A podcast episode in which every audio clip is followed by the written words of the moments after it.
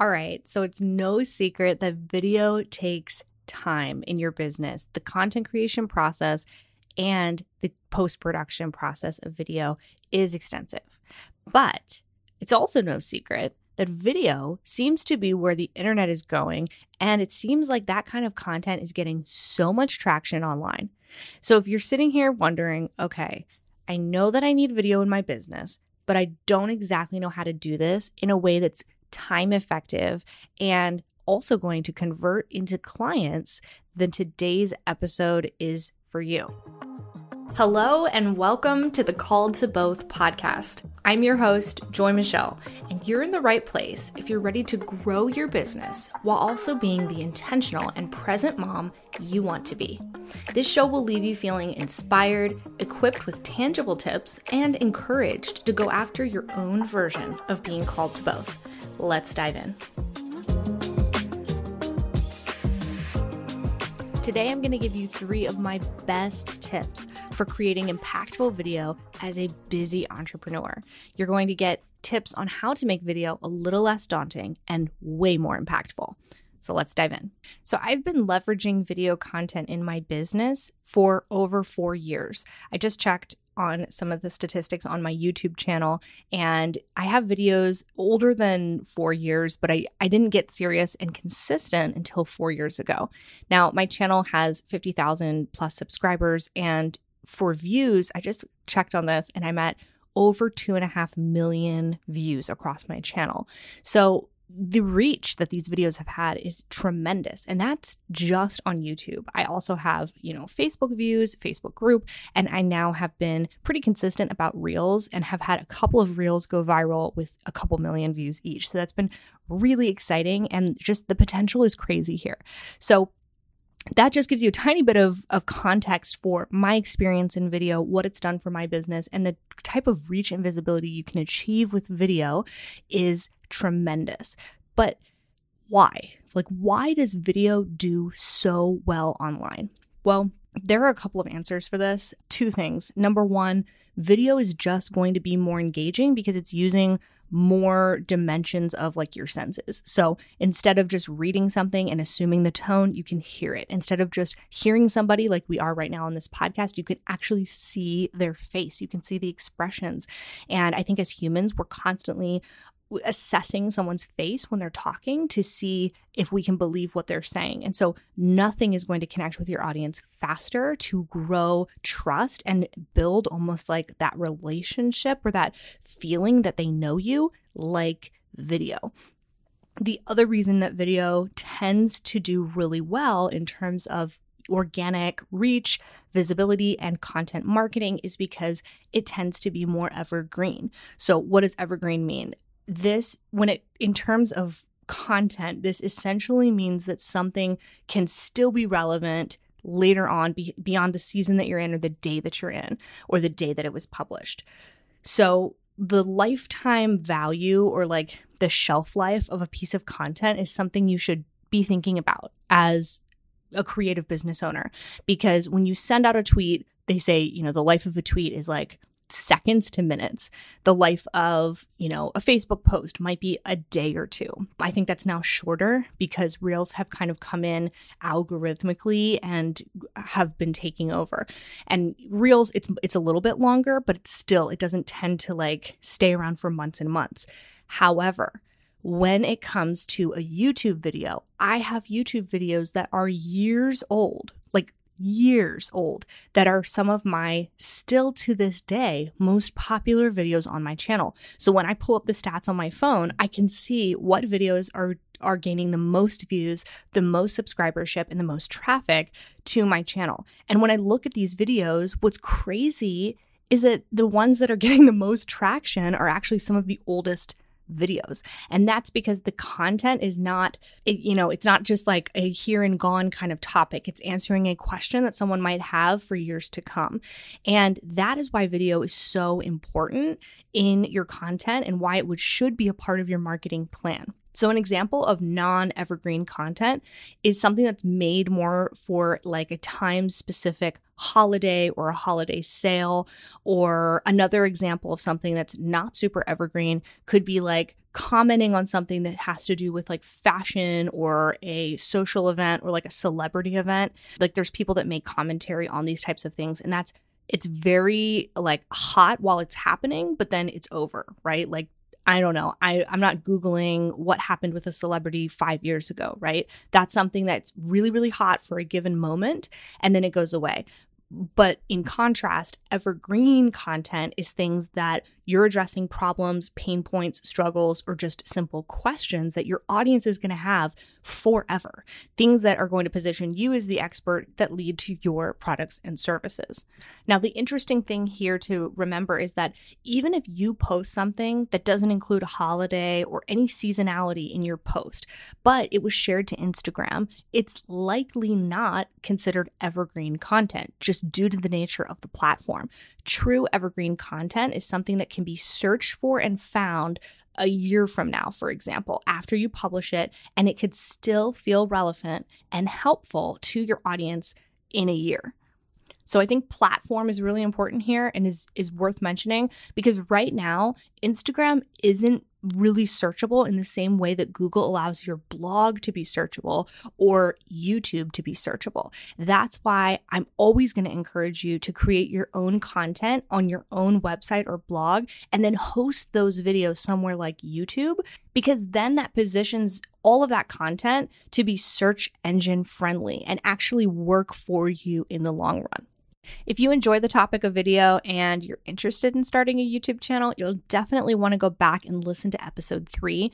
I talked all about how a YouTube channel could potentially fit into your business and what the next steps would be to get that started. And so, again, that's in episode three here on the Called to Both podcast, and I'll have that linked down below. Okay, so, diving into the three things that you need to make video content in your business work for you as a busy entrepreneur. So, how to get the most out of that content, get the most mileage. Number one, you need to pre plan and know exactly where you plan to use that video before you ever hit record. So, you'll need to know what is the video for, where is the video going, like quite literally on the internet, where is it going to go? Because that influences the format, the length, uh, the style of the video, where these people are going to be consuming your content really does matter. And you also want to know what you want that video to do for you in your business. Where in the process is this video coming into play? Is this people who don't know anything about you? Is this something that's going to move them through your nurture sequence to get them closer to a purchase? Or is this something that's in your marketing for maybe your existing clients that you hope to come back to be repeat clients. So it's something like that is that you need to know exactly what you want them to do and what role, I guess, the video plays in this. So when you think about who it's for, what you want them to do, where it's going to live, so much of the creation process gets simpler. So let's say, for example, you decide to add a video to your weekly blog post for your audience. So you might create a really robust weekly blog post every single week. And you just pull out an element from that blog post and add a video to make it come to life. So, whatever's the most visual element, maybe you grab that and you demonstrate it and you put that in the blog post. Now you know exactly what context people are going to be in, what frame of mind, what piece of content they're going to have clicked on before they see that video. You know it's going to be on your website, you know it's going to be embedded, and likely this is something you're going to share with your audience in a newsletter or on social media. And you know where that fits in because it's complementary to that weekly piece of content. So that would be a perfect example of how knowing exactly where you plan on putting this really does influence the planning process and makes it a whole lot easier when you sit down to record. Number two give your video a home somewhere search based. Now, we talked about this before, but your video needs to have a home, and that home needs to be your website first and foremost. But where does the video actually live? Like, who hosts it? Now, I like YouTube. That's who hosts the videos that you see on my blog um, and across my website. And a really cool plus to this is that not only is it free hosting for the actual video, and then I can just grab the embed link and put it wherever I need to on my website to, you know, add to a blog post or put on, you know, maybe a coaching page or an about me page or product description. But I get the added benefit of YouTube on the YouTube end of things indexing my videos and having search engine optimization abilities. So I can name that video and tag it and title it and do things that would essentially double up as more visibility. So there's people on the YouTube side that might find that video that never would have found me through my blog or my social media. So you're kind of able to get people on both ends when you host your videos with YouTube. Now you you could just upload a video straight to Facebook or Instagram for example. I know there's Instagram video which used to be IGTV. Facebook has native hosting, I guess, where you can just upload a video. And I do think that you can repurpose your videos in this capacity. But both of these platforms are totally lacking in the realm of search. So at a high level, I don't think that should be the only plan or your home base, for example. Like I know that so many business owners put so many eggs in the Facebook basket early on. They were getting incredible reach, and Facebook pages were just blowing up, and you could reach everybody that liked your page. And then there was a big shift.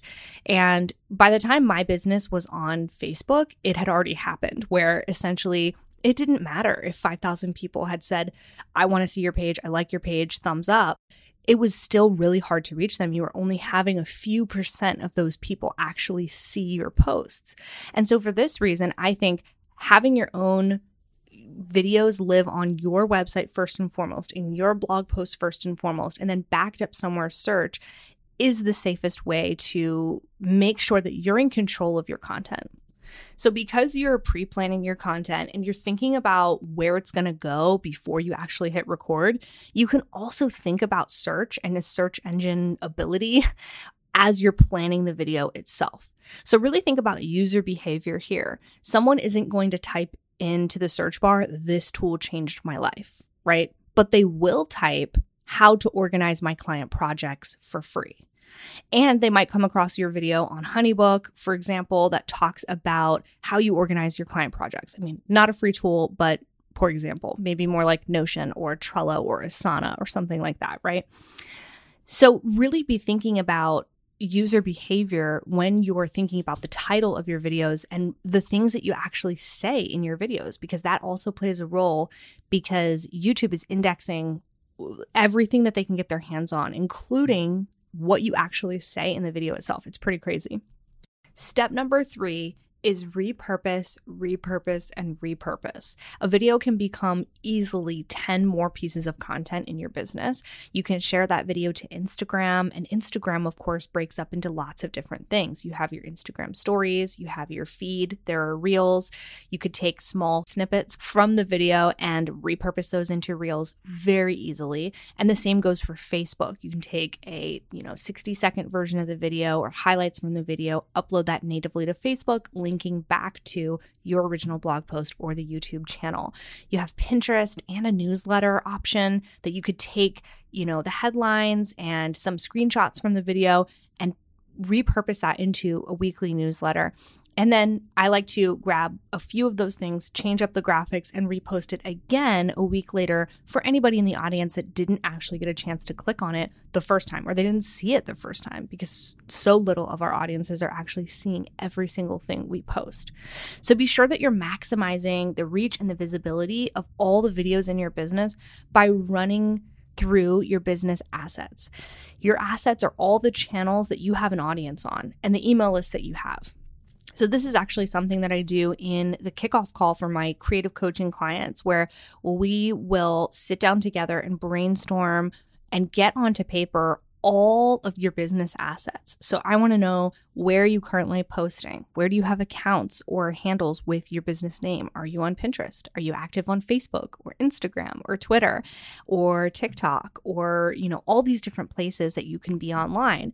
And these are your assets. So when you create a piece of content in your business, make sure you actually sit down for a minute and make a plan for how you're going to disperse that one piece of content and hopefully that piece of content contains some video.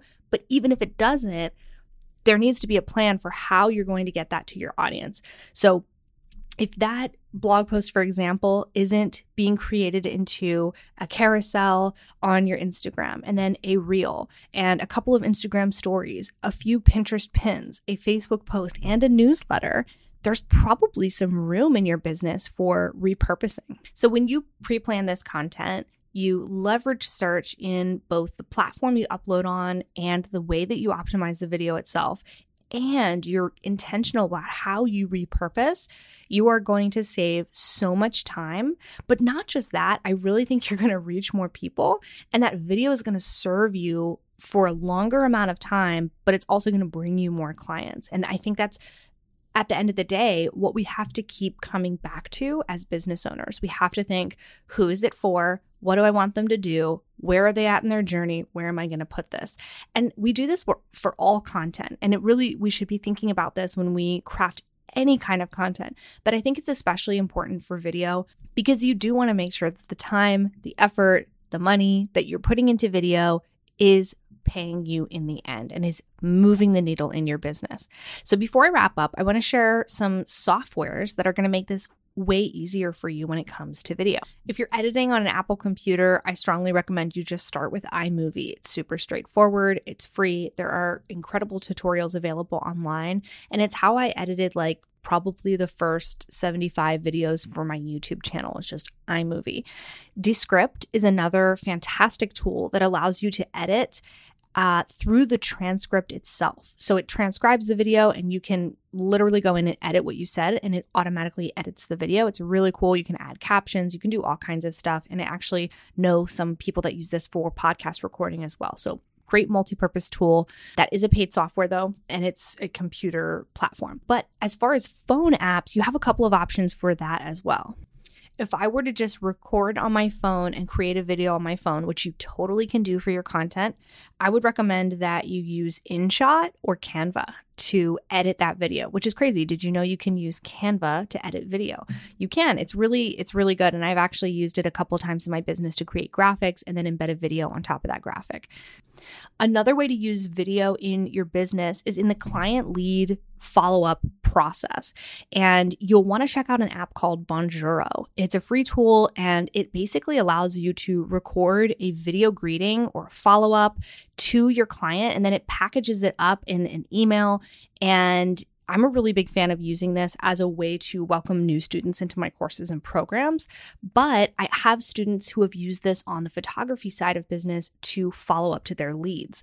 And so you can set it up so that when someone comes through your contact form on your website and you get an inquiry, you can get a notification on your phone from Bonjoro. You open it up, you record face to camera immediately saying, like, hey, super excited to hear from you.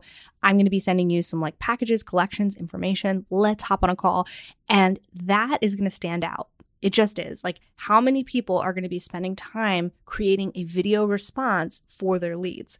And I hope that that gives you an idea, just a couple of ideas of ways that you could utilize video in your business in both your content, but also in the sales process, the follow up process, so that you can really stand out. So, again, that app is Bonjoro. I will, of course, have all these softwares and apps linked down below, along with full show notes. And by the way, if you ever can't listen to an episode, there are full detailed show notes on my website. So those will always be linked down below and available at joymichelle.co slash blog. I hope this episode has opened your eyes to what's possible with video, given you a couple ideas, and of course, the three tips for creating video as a busy entrepreneur. It's absolutely worth your time, but I want to make sure that you get the most out of it. So I love creating episodes like this. Oh, and don't forget to go back and listen to episode three here on the podcast. It's all about how a YouTube channel could fit into your business and some first steps for getting started. That's all going to be linked down below, along with everything that we've talked about here today. Thank you so much for listening to the show. If you enjoyed this episode, please help me get the word out about the Called to Both podcast by taking a screenshot of this episode right now and sharing it on your social media. I would also appreciate it if you would subscribe and leave me a five star review. Thanks again, and I'll see you in the next episode.